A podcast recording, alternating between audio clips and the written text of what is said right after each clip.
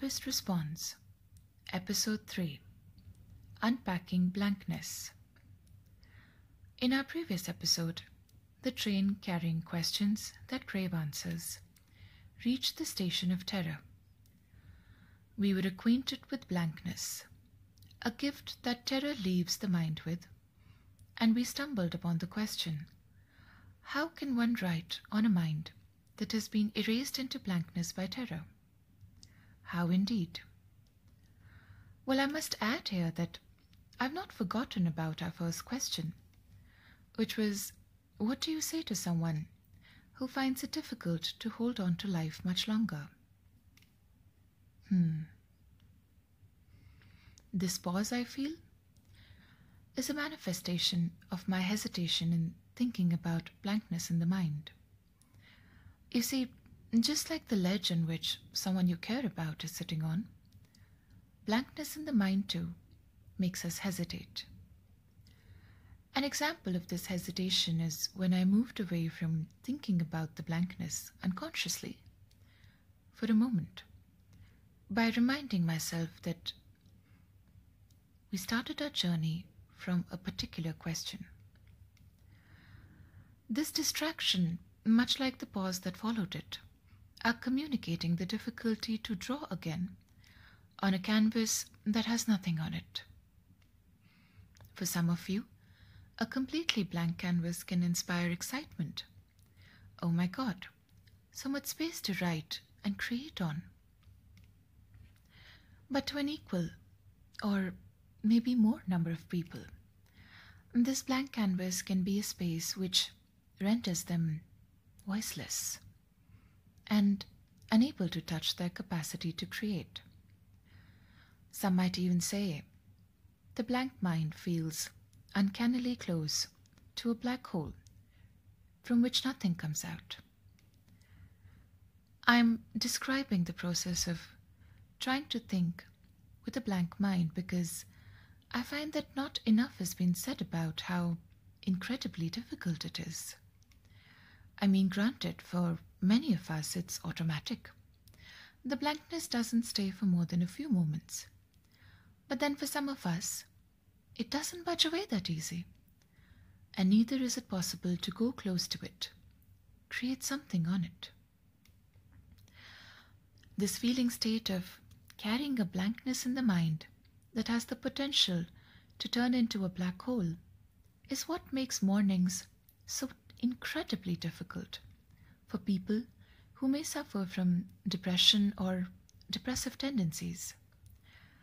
Some days they may feel powerless, unable to find the pen, find the courage, the energy to create something, a window maybe, to let the light in, the birdsong, a hand.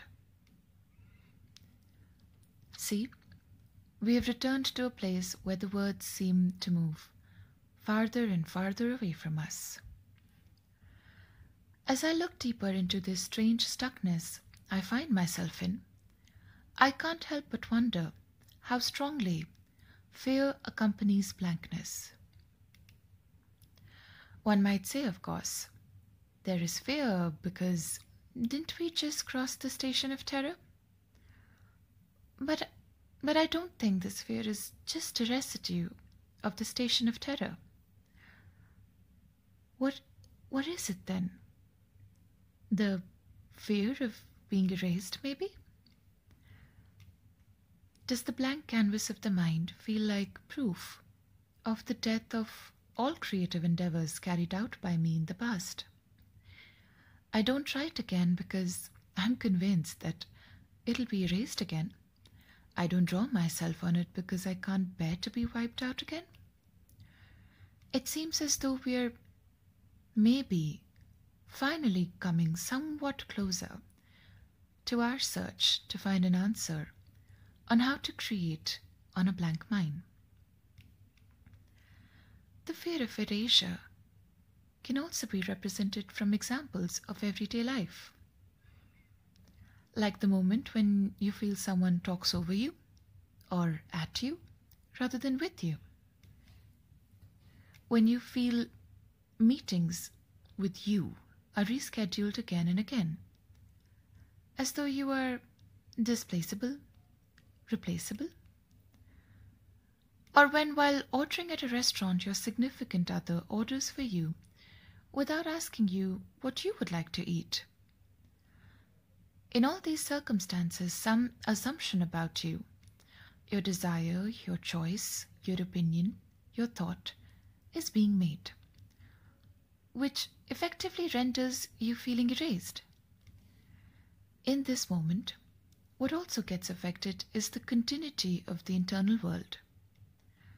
The blankness, accompanied by the fear of being erased, can take away our sense of a mind, which has many leaves of canvas, all bound together as one. The fear then makes us feel that what we recognize as self or as me has suffered a break, a break in how we remember ourselves. This is perhaps why it becomes awfully difficult to recreate, to draw and write on a blank mind.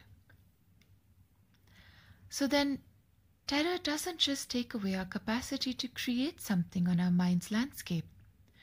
It also bestows a hesitation to move closer to the state of blankness, and at the same time it fills us with the threat of being erased should we try and write again. No wonder it feels so tough to try and imagine what one could possibly say to a person who feels they cannot hold on to life much longer. The capacity to overcome this fear of erasure lies in our ability to remember ourselves. Rem- remember that we are more than one leaf of canvas. I suppose this remembering is not that easy, given that I fumble on it. Very often this capacity to remember ourselves is called self-care or self-love, but, but what does it really mean? Well, stay tuned for the next episode to find out. My name is Ashwasti Tripathi, and this is A Therapist Response. Thank you.